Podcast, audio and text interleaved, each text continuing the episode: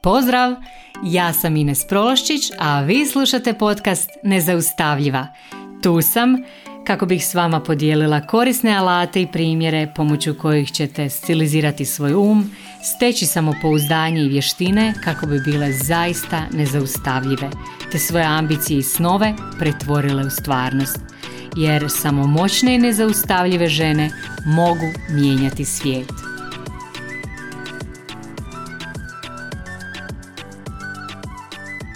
Drage moje, pozdrav svima. Evo, stigao nam je opet četvrtak dan za moj podcast koji toliko volim snimati. Nadam se da osjetite s kojim entuzijazmom se pojavljam na ovom podcastu. Današnja tema me baš jako veseli. Pričat ću vam o tome kako da budete nezaustavljive u biznisu. Bilo da se radi o vašem vlastitom ili ako radite za nekoga, a želite rasturiti tamo, želite biti super uspješne, ovo je onda epizoda za vas. Kako biti nezaustavljiva u biznisu? Na ovo su me naravno inspirirale moje klijentice s kojima radim business coaching jedan na jedan. Vrlo često su mi izvor inspiracije i nekako sam ovaj, navikla e, koristiti ove podcaste kao nastavak coachinga, e, da im ostanu neke stvari onako kao mali podsjetnici, a vjerujem da ovo i svima vama koji slušate može koristiti. Mislim da je jako vrijedno za sve vas.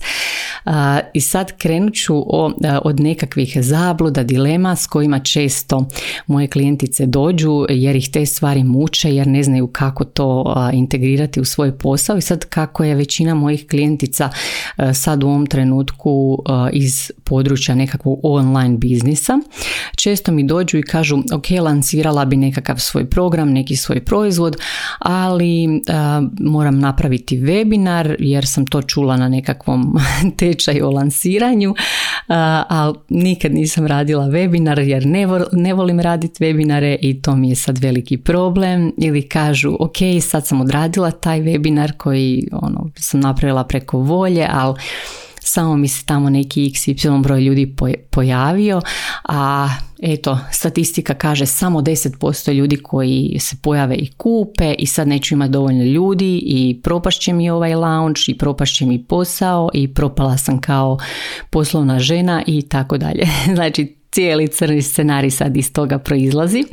Ili, na primjer, ovo isto česti, imam xy ljudi na newsletteru, a samo 2% ljudi kupuje i to je ništa, nikad neću ovo izgraditi, nikad neću izgraditi taj online biznis. Ok, znači ovo su sve znači stvarne dileme, stvarni problemi koje ljudi imaju, ali isto tako to mogu biti zapravo velike gluposti i sad ću vam objasniti zašto.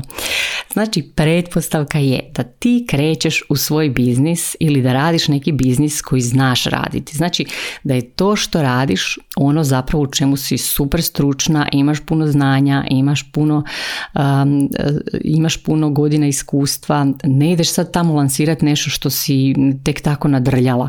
Znači, napravila si dobar proizvod, vjeruješ da je dobar, znaš da je dobar, znaš da je vrijedan i sad ga ideš naravno nuditi drugima zato što znaš da će oni imati koristi od toga, znači ne možeš zadržati za sebe jer to je super.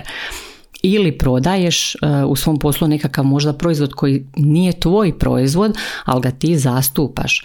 Isto je pretpostavka da zastupaš taj proizvod zato što je koristan, zato što je dobar, zato što vjeruješ u njega, zato što shvaćaš korist tog proizvoda za ljude, shvaćaš kako će im život biti puno bolji kad budu imali taj proizvod. Ili recimo ako si odlučila se baviti e, prodajom nekakve luksuzne robe, onda shvaćaš koji će osjećaj osoba imati kad bude bila u posjedu e, ne znam, tog nakita, te torbice, tog auta, znači o čemu god da se radi. Znači ako sve to imaš, ako ti je točno jasno zašto to nešto radiš, onda broj ljudi na webinaru, broj pratitelja, broj ljudi na newsletteru ili broj onih koji ti lajkaju nekakve postove, to nema nikakve veze s tvojim uspjehom. Um, imaš li web stranicu ili nemaš web stranicu, isto ne mora imati nikakve veze. Naravno, objasnit ću vam i na svojim primjerima, jer sve sam sama to isto tako prošla. ja sam na primjer prodavala pakete biznis coachinga kad sam imala 100 pratitelja. A često dolaze žene sa 10.000 pratitelja i još ništa nisu prodale znači niko mi ništa nije lajkao bio, a ja sam prodavala pakete coachinga onda e, sad evo upravo osnivam još jedan biznis i već imam jednog velikog korporativnog klijenta s kojim sam u pregovorima, a nemam ni web stranicu, nemam ni profil na društvenim mrežama vezan za taj posao, nemam ništa, znači nikakav trag u vezi toga, ali su me pronašli zato što sam ponudila to nešto i to je to. Znači nešto što vjerujem, što je blisko meni, što je blisko moje svrsi, za što imam onako jako, jako veliko iskustvo i zaista vjerujem da e, moja usluga može biti bolja od bilo koje usluge koju e, kupci mogu, mogu pronaći sad na tržištu. Ok, znači isto tako, na primjer primjer kad sam radila u korporaciji, ja sam uvijek bila zadužena za najsiromašniju regiju Europe, znači ova bivša Jugoslavija, pa Albanija, Bugarska i tako dalje. I sad zamislite ovu situaciju. Korporacija ima ono inovativan proizvod, super inovativan proizvod, ja vidim taj proizvod, meni se to sviđa, predobro je, ja bi to htjela odmah lansirati kod nas u našim državama jer zaista vjerujem da bi moglo biti onako super korisno, ali naravno korporativna politika je takva da se inovativne stvari prvo nude tim nekim bogatim državama i onda poslije tek nekad kasnije dođu na red ove siromašnije sa manjim budžetima.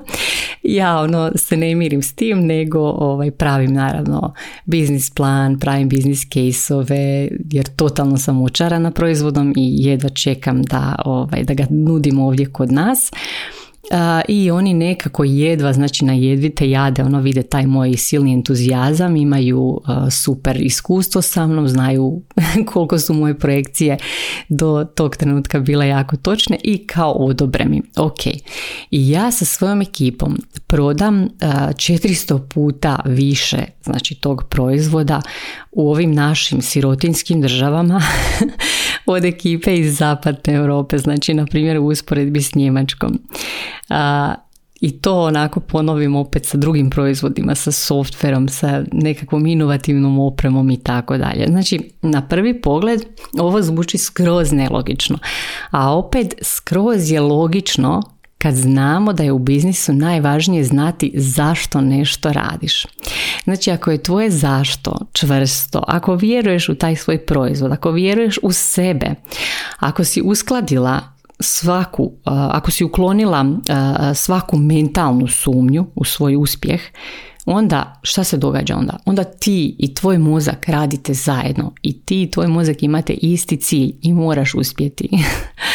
Na primjer, ako radiš online biznis, ljudi koji te prate i nikad ništa nisu lajkali, se samo pojave i kupe. Ne znam, ljudi za koje, misle da, za koje misliš da te nikad nisu doživjeli ti odjednom ponude nekakvu suradnju.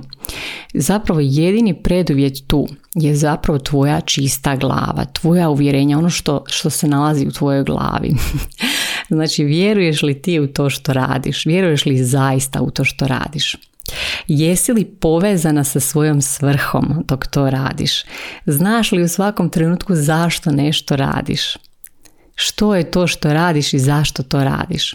Jesi li uklonila svaku sumnju vezanu za taj proizvod i za sebe koja ga nudiš? E, ako jesi, onda ne moraš raditi ništa što ti se ne radi. Znači, ne moraš raditi webinar ako mrziš webinare. Ne moraš imati web stranicu ako ti je tlaka imati web stranicu, nego radi ono što ti se sviđa, ono što će na najbolji način prikazati koliko ti voliš taj proizvod, koliko voliš sebe dok e, to nudiš, e, koliko vjeruješ u, u rezultate koje to donosi, u korisnost svega toga. Znači, doslovno onda samo slijediš svoju inspiraciju i to će te stalno voditi naprijed i nikad se nećeš iscrpiti. Znači danas u današnjem svijetu marketinga i prodaje ima stotine i stotine različitih tehnika i, i taktika koje možeš koristiti možeš izabrati ono što je tebi dobro.